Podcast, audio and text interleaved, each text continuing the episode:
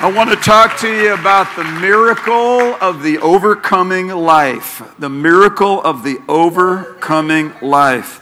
I love the word overcomer. Everybody say overcomer. And I want to go to John chapter sixteen, verse thirty-three, because this is Jesus, the forerunner, articulating something to us, and he's explaining some things about his earthly ministry. He's, he's given the why of his messages to his disciples, um, and in that context, two thousand years ago, he's explaining some things, but he's also explaining some things to us. And he says, "These things I have spoken to you, so that in me, you may have peace. In the world, you will have tribulation. But take courage. I have overcome the world." Can I hear a big, fat, honking hallelujah? Hallelujah. I mean, that ought to bring some joy to your spirit, some security in your outlook. Um, because Jesus is saying, I'm, I'm, here's why I'm teaching what I'm teaching. I'm not teaching so I'm so philosophical. I'm not teaching because I, I, I get uh, titillated by people paying attention to me. I'm not in, I'm not some sort of a power seeker. You know, he, he said, I'm meek and humble of heart. It was the opposite of that. His whole reason, he said, I only do what I see my Father doing. And, he, and what the Father sent him to do was to rescue sinners from the pit, to break the devilish bonds of wickedness off of Lucifer and his evil spirits and create a new system of things so men and women could connect with God and with each other, liberated and set free. Why? Because he the Son sets free is free indeed. I'm excited about this. Uh, let's go over and look at Romans chapter eight, verse thirty-seven. Romans chapter eight is so great. So don't hesitate, and don't be late, and don't negate. I broke out in a pretty good rap there.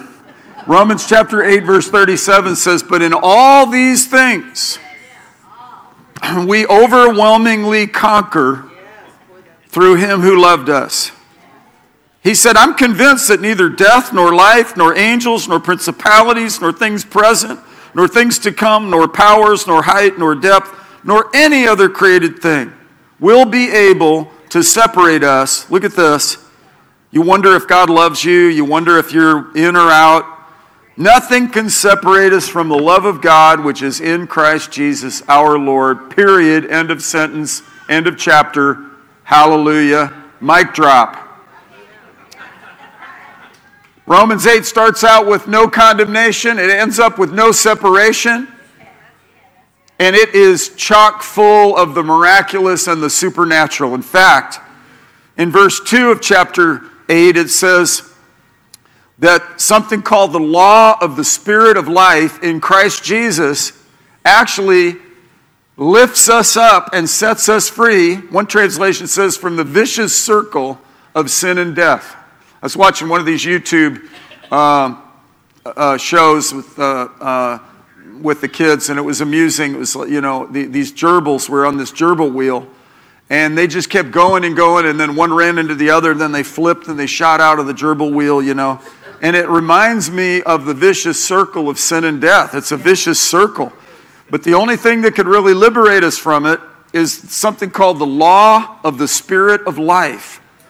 There's something that's actually the Spirit of life. Jesus said in Romans, or Paul said about Jesus in Romans six, that he's lifted us up and raised us up to walk in newness of life. That's good news, man. I said, that's good news, man. And we need to understand this. Go over with me to First John chapter five. First John chapter five, um, you know, out of the mouth of two or three witnesses, let every fact be established. Theologians establish Bible doctrine patterns by making sure they judge Scripture with Scripture so that it's not lifted out of context and misinterpreted. We need to study to show ourselves approved unto God as workmen who need not to be ashamed, handling accurately and rightly dividing the Word of God. So, here's another example. Let's look at First John chapter five, verse one through five. Whoever believes that Jesus is the Christ, how many of you believe Jesus is the Messiah, is the Christ? I do too, is born of God. There's a new birth that happens. There's a new birth. And whoever loves the Father loves the child born of him. By this we know that we love the children of God when we love God and observe his commandments. Something happens in our hearts where we're ruined to sin. You know, we still there, we still have flesh, so we still have to deal with impulse and the temptations around us, and that's an issue we deal with all the way till our last breath. But we're ruined to sin. It's no longer, I mean, sin is pleasurable, but it's like we're so convicted now, it's like, oh, Father, forgive me, right? And so uh, verse uh, three says, for this is the love of God, we keep his commandments, and his commandments are not burdensome. Verse four and five, I want you to pay particular attention to. Whatever is born of God, what? Overcomes what? The world. A lot of people are upset about what's going on in the world right now. In education, in business, in the economy, over in Europe, in the pandemic, and all the issues in the microbe world of, of, of viruses. All these kinds of things people are concerned about in the world. And yet, he says right here, whatever is born of God overcomes the world. And this is the victory that has overcome the world. What? Our faith. Trust in Jesus, commitment to the Lord, receiving, being receptive to him, acknowledging what he did on the cross, understanding the scriptures, taking hold of these promises, understanding the Holy Spirit is here to help us. He's called alongside to help us. We've got the Word as a lamp to our feet. We could open up its pages. I had no clue what the Bible was about before I got saved. I even tried to read it, and it was King James, and it had red letters and indexes, and I would try to read it, and I couldn't understand it. My brain would lock up. And uh, but when somebody introduced me to the author of the book, things started to make sense. Initially, I didn't overnight figure everything out, but I've been growing ever since, and I just feel like I'm just learning, and don't you? I feel like I'm learning some things. I'm growing in some things. And it says in verse five, who, who is the one, ask the question, who is the one who overcomes the world but he who believes that Jesus is the Son of God? The answer is, we are the overcomers. This is the miracle of the overcoming life. And uh, I want you to write down some notes. These are three things you need to, to, to really grasp. Number one, discover when you're going through a battle, discover the origin of your battle, uh, figure out where your where your battle's coming from. Um, I want to tell you there is a devil who is an enemy of your soul, who comes to steal, kill, and destroy, and he's fighting you, even right this minute. But you have to understand, God's not putting things on you. God's not putting garbage on you to teach you something. He's putting information and direction in front of you to help you to fight. He's given you armor, the shield of faith. He's not leaving you powerless. He's not letting you just take sucker punches because he, he he relishes it. He's not a sadist, and he doesn't want us to be masochist. He wants us to understand that we fight the good fight of faith, and that it's a fight that we win. He is he, and the devil is the one who comes to steal, kill, and destroy. Jesus is the one who comes to give abundant life. Number two, build yourself up in God. Spend time with him. Read his word. Rejoice. Smile. Constantly give thanks. We did that in praise and worship.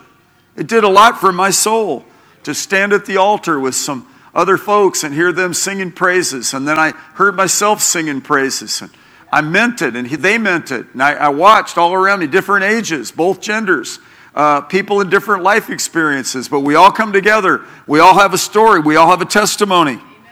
We learned from our guest speaker the other day from Rome, from Revelation chapter twelve, verse eleven, and they overcame him, the devil, by three things. Number one, the blood of the Lamb. There's power in the blood of Jesus because that sin-canceling blood, there, without the shedding of blood, there's no forgiveness of sins. With the shedding of blood, there is forgiveness of sins. We saw an example of that in a prototype in the animal sacrifices at the Temple Mount in the Jewish context. And, and, and then that was just to set us up to see that when Jesus died on the cross at thirty-three years old, he died so we could live. and he died so that we could have overcoming power. Number two, because of the word of their testimony. Principally, the word of our testimony is I testify that Jesus came to change our lives, and that is my testimony. And then I have personal experience of Jesus being the Redeemer, and I could apply that to so many different specific things, as can you, and we therefore overcome by the word of our testimony. We learned a lot of that last week from our guest speaker. And then number three, and they did not love their life even when they faced death. That's overcoming. When you just get where, you know what, I'm not afraid of dying because I know that when that Jesus is the resurrection and the life, and even when I die, I live.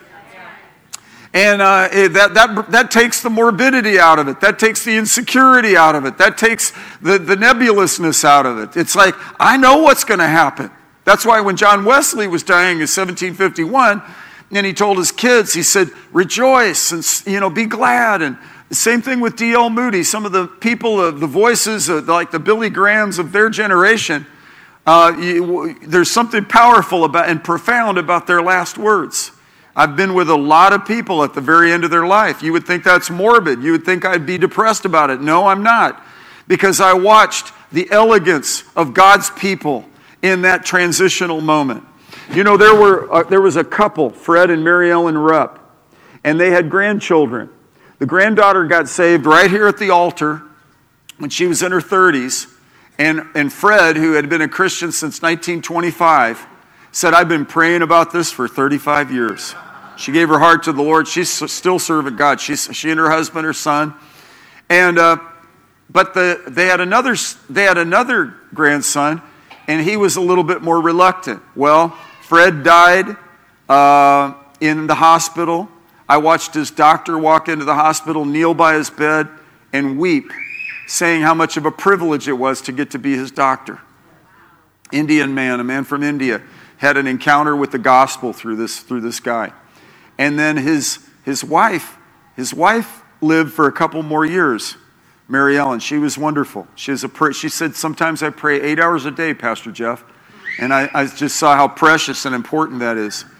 And then uh, she, as she got ready to pass, I happened to be at her deathbed, and her grandson said, based on how my grandparents have faced death and how they've died, I'm going to become a Christian. So I turned to Mary Ellen and I said, Mary Ellen, in the last moments of her life, she could, she was, she was conscious. I said, Mary Ellen, this is what your grandson just said. She raised her hand and smiled, went home to be with the Lord a little while later. There's power in the blood. There's power in testimony. There's power in just not worrying about your existence. They, they, they, you just get, you, you, you could watch the news then and go, you know what? When I see these things, I lift up my hands because my redemption draws nigh. We had a staff prayer meeting, and one of the, the, the staff members was praying about the light that will shine in the midst of the darkness. And I, I just feel we need to understand that. I love the miracle of an overcoming life, don't you?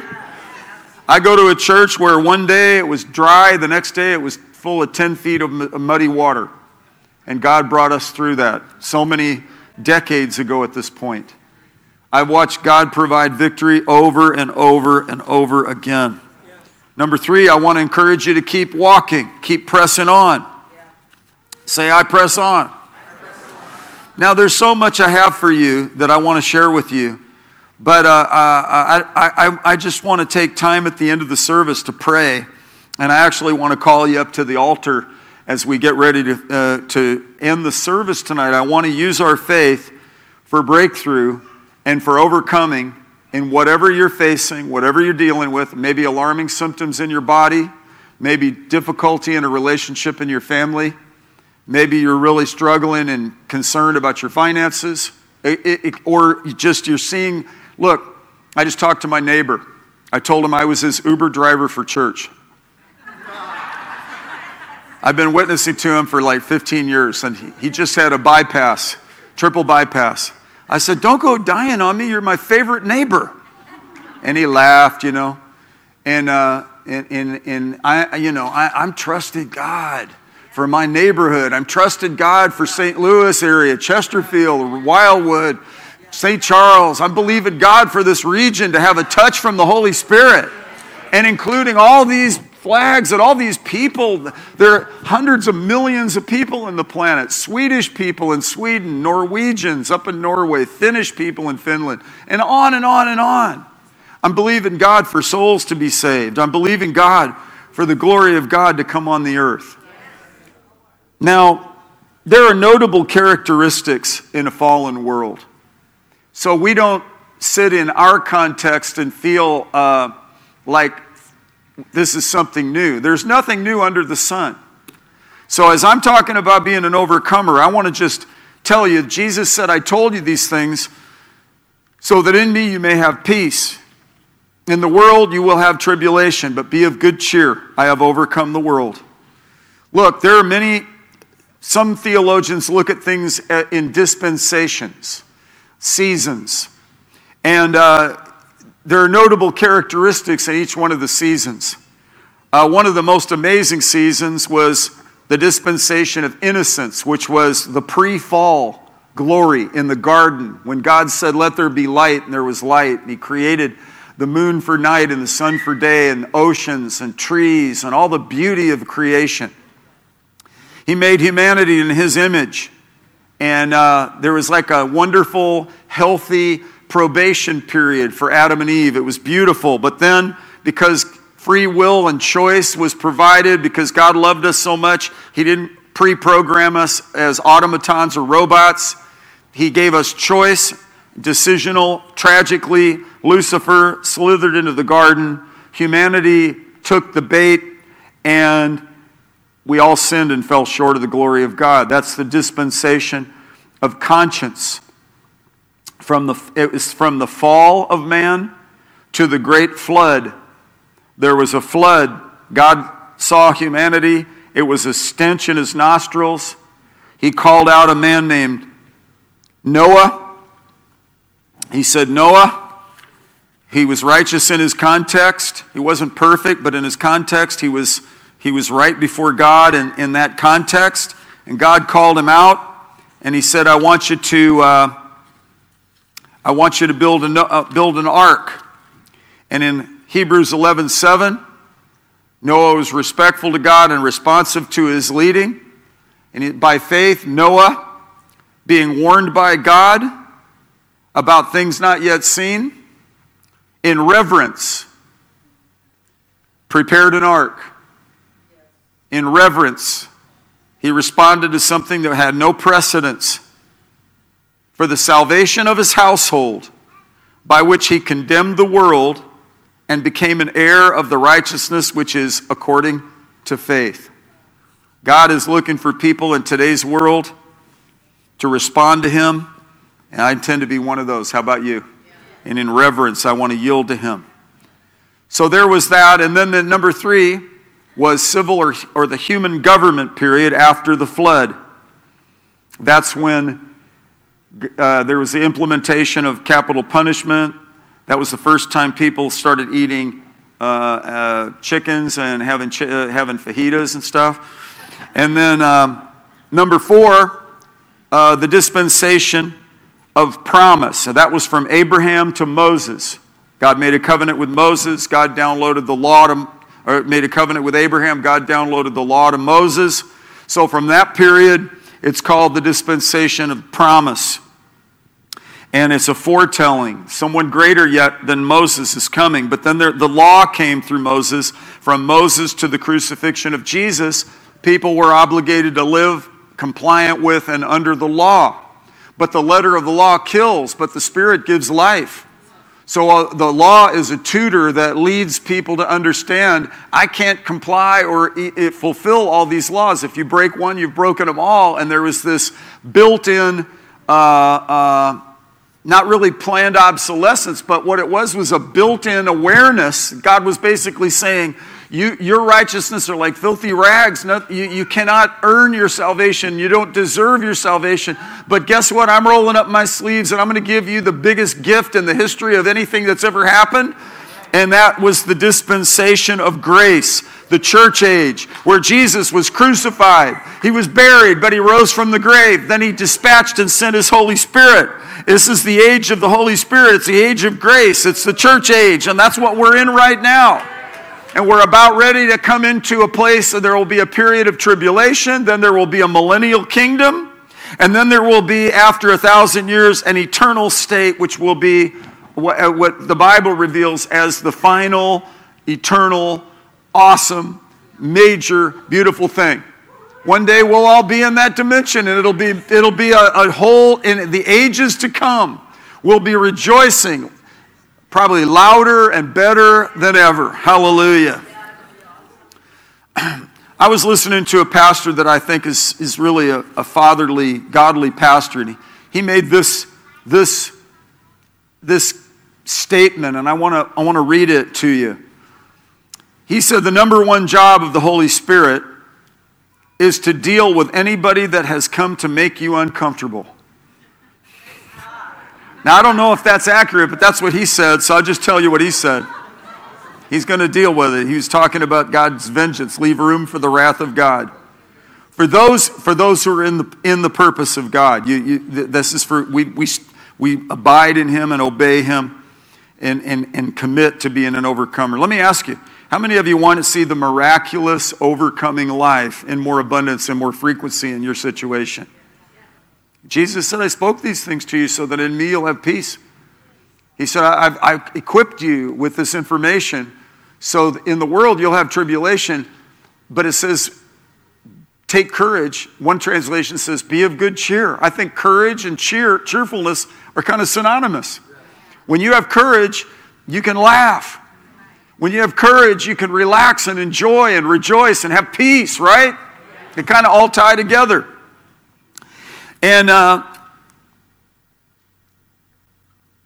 that as you and I, we are going to fulfill our destinies, there have been a, there have been strong men, there have been demonic spirits that have been trying to delay us. Some of you should have already had buildings by now, promotions by now. There's been spiritual resistance that has been working against you. Whatever has been coming against you, this is the last day it's going to come against you. God is giving in this hour the knowledge, everybody say knowledge, and you need to know that even if you go into the worst situations, Satan cannot touch you. Zechariah two eight, when the devil tries to mess with you, you have to remind him that he's touching the apple of God's eye. I watch these young parents with their babies, and they hold their babies with such adoration and such significance. It's a holy thing. It's beautiful. I just love to see the devotion and the and the appreciation and the affection, and how much more God holds you to his heart and regards you as dear, you as citizens of heaven, you as sons and daughters, you, you as joint heirs with Jesus, you as the redeemed of the Lord. John called you the beloved. Yes. Beloved. And uh, Isaiah fifty-four seventeen, one of my favorites, no weapon formed against you will prosper. Every tongue that rises against you in judgment, you shall condemn. I love what it says in Genesis twelve, two through three. God said to Abraham, I will make of you a great nation, and I will bless you. Look at what it says in verse three. And make your name great. Look what it says in verse two still. And so you shall be a blessing. And I will bless those that bless you. And the one who curses you, I will curse. Now this is what God said to Abraham. And we're in a better covenant inaugurated on better promises. So you know the Holy Spirit has your back big time. So that that's what the Lord's saying. He's He, he, that whatever your destiny is, you and I, we will fulfill that destiny. Nothing is going to harm you. The Holy Spirit's main job is to execute vengeance upon all the enemies of God's people. So the Holy Spirit is going to be guarding you. The angels are going to be standing before you. Don't be concerned about it. about hurt, harm, accident, or danger. God's going to take care of every one of them. Now give God some praise, because this is what the Lord is saying. When that pastor said that in his context, I bore such witness to it, I paused and I wrote it down because I felt like it was a real word from the Lord, not only in that context, but everybody say, I'll take that. I'll take that. So, amen, baby. Take what? Take up the whole armor of God. Take what? The acknowledgement that the angels of the Lord are encamped around us and they're doing something serious about your case. Take it that the Holy Spirit is there called alongside to help, right? Everybody say, I'm more than a conqueror. I am an overcomer. I know where my help comes from. I know who my enemy is. And I'm going to keep pressing on. No weapon formed against me will prosper. I have the victory. I'm walking in the victory. When I pray, my prayers get answered. I release my faith to the God who calls into being that which does not exist. I walk by faith and not by sight. I am determined to see God's will come to pass in my case, in my family, in my church, in my generation. Years ago, a pastor from Seattle visited Wendell Smith and his wife Jenny, nineteen ninety-nine. He prophesied that our church was an Esther church, and I knew exactly what he meant. Because in Esther chapter four, Mordecai spoke to Esther in his, in, in, in his observation. He said to her, um, who knows whether you have attained royalty or have been brought into the kingdom for such a time as this? He brought us, in, he brought in their case, there was this moment where so much wickedness. See, we think wicked, we've got the market cornered on wickedness right now in our generation. No. Soon as Adam and Eve fell, things got crazy. Nimrod and people wanted to build a Tower of Babel, was the first institutionalized humanism. Secular humanism, we don't need God, we're defiant, we're going to make a name for ourselves, we don't need his material, we'll make bricks, we'll do it with man-made materials, basically uh, shaking their fists at God, ignoring him, belittling him. Uh, and God had to deal with that, and he did deal with that. Nebuchadnezzar and the Babylonian system, it was godless, it was wicked, they did crazy stuff. They built giant uh, idolatrous uh, statues. He said to the Hebrew people that were in exile, look, if you don't bow to these, we're going to throw you in a furnace and, and burn you. That's, that's weird. That's cruel and unusual punishment. And God, yet God was there and delivered those Hebrew children. They threw Daniel into a, a, a lion's den full of hungry lions. I don't know if you realize this, but those lions in that part of the world, they're like six feet long. They're hundreds of pounds. They're huge. And uh, bone crushers, and but yet the the angel God sent an angel, and the angel shut the mouths of the lions. The next day, the accusers were thrown into the the same pit after Daniel was pulled out, and and they were being eaten before they hit the floor. So God knows how to vindicate and work things out. The Pharaoh, you look at ancient Egypt. With all of its sophistication, there was some crazy stuff. When the pharaohs would be buried, the his their wives would be thrown in the in the and sealed into the tomb alive. That's that's weird. That's weirdo stuff. That's psycho weirdo. I don't care how pretty the hieroglyphics are. I don't care how pretty the sculptures are. That's weird. That's the fall. Roman Empire, a thousand year reign. Wow, sophistication. Senates and systems and democracies and philosophies. They were weird, man. They would eat and go purge. They, you know, they were crazy, man. They would go, they they build buildings and they'd get gladiators out there and they, they would watch for blood sport and watch them slaughter each other. Like, the uh, crazy. We think a hockey game's rough. You know, I went to a hockey a fight and a hockey game broke out. But, but I mean, the They're mild, man. That's mild stuff. At the end, they're all hugging each other, toothless and black eyes, but they love each other. But Rome was was nutty. And, and you know, it's as it was in the days of Noah, so too shall it be when the Son of Man returns. And um, they'll be eating and drinking, married and giving in marriage. Things will just be sort of this same old, same old. And yet, there's a breed that God perpetuates throughout the ages that are adherent to Him, that are reverent toward Him, that are seeking after Him, and that are called the redeemed of the Lord. And this is the victory that has overcome the world, even our faith. Who has overcome the world but he that believes Jesus is the Son of God? This has helped my wife and me through many, many battles. This has helped us to overcome protracted challenges and trials, attacks on our family, issues in our home, issues in our in our own physical bodies. God has brought us through so much stuff. How about you? And uh, so I'm grateful. I'm excited. We've been through a lot of seasons. We, I'm convinced, are on the tail end. And, and, and many ministers that are, are, are co- commenting about these days today think we're transitioning out of one ep- epoch and one, one dispensation and into another.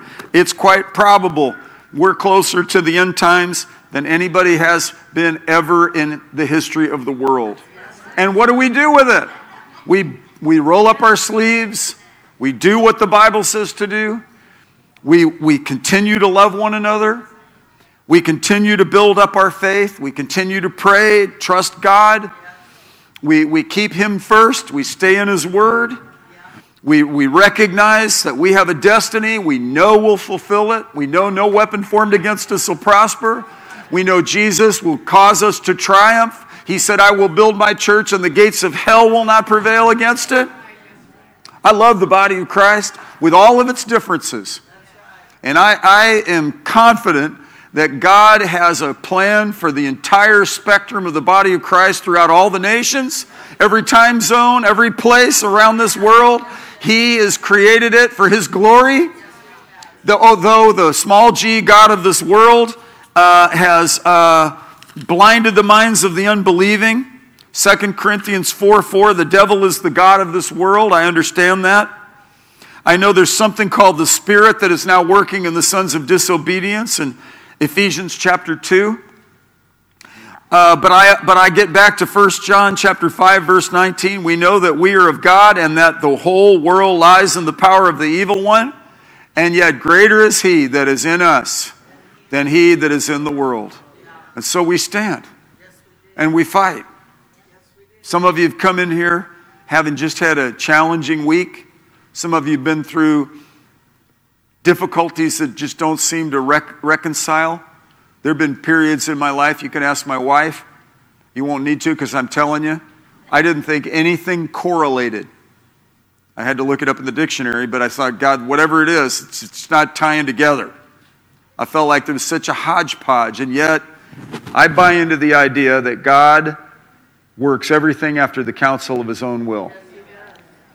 I, I, I buy into the idea that we know that God causes all things to work together for good for those who love God and for those who are called according to His purpose.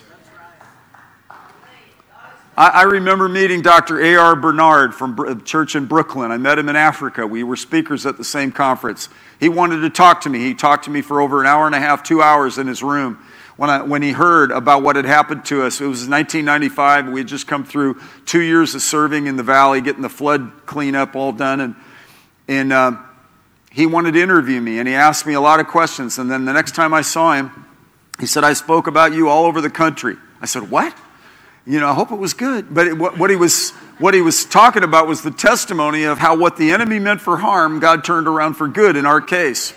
And God opened up a door that no man could shut. And God gave us such favor in the midst of a natural disaster. And what, what was so overwhelming was the greater one got us up on top of it and gave us wisdom on how to love our neighbors. He gave us strategy.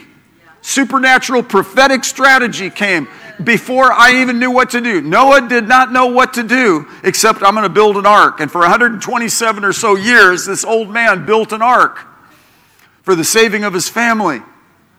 I, I remember I had just an inkling, just a sense, some kind of transitional thing in the regular averageness of just going through the routine of endeavoring to, you know, pastor a local church. But yet the, the Holy Spirit was saying, there's some additional things I want to bring to you.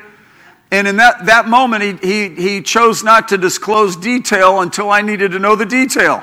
And I know for, he spared me overthinking it, worrying about it, losing sleep, trying to do it in my own power. Because Zechariah chapter four, verse six says, it's not by might, not by power, but by my Spirit, says the Lord. He says to Zerubbabel, you're going to stand in front of these mountains and with shouts of grace, grace, you're going to command these things to be removed.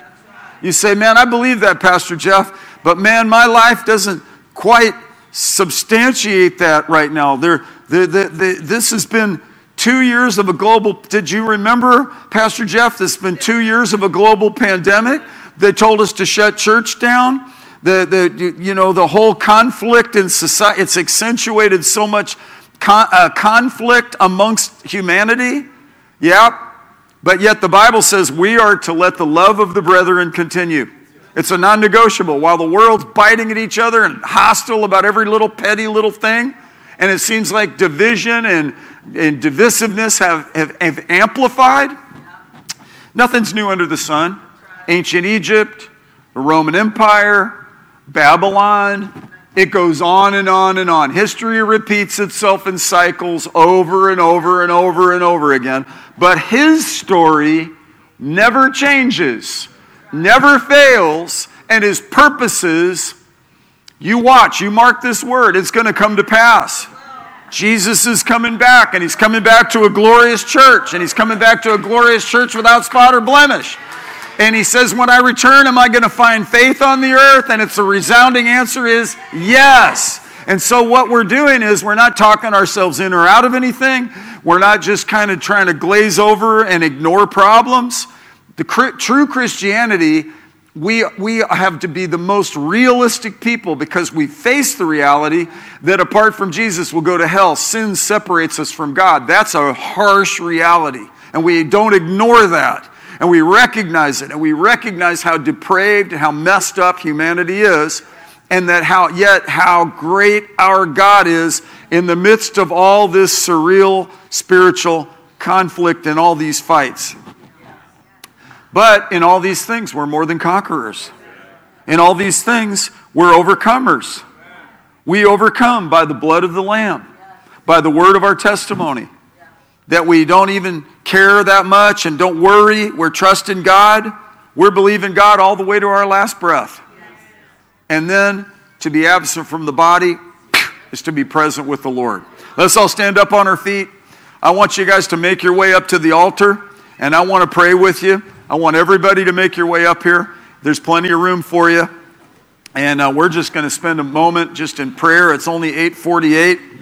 And uh So we're going to trust the Lord for the fulfillment of the destiny that's on each one of our lives. Say this with me. I have a destiny. Have a destiny. God has a purpose for me, purpose. For my kids, for my, kids. For my, neighbors. my neighbors. My neighbors are coming into the kingdom. My, my, city. my city, my county, my county. This, region. this region, covered by the blood of Jesus. Blood.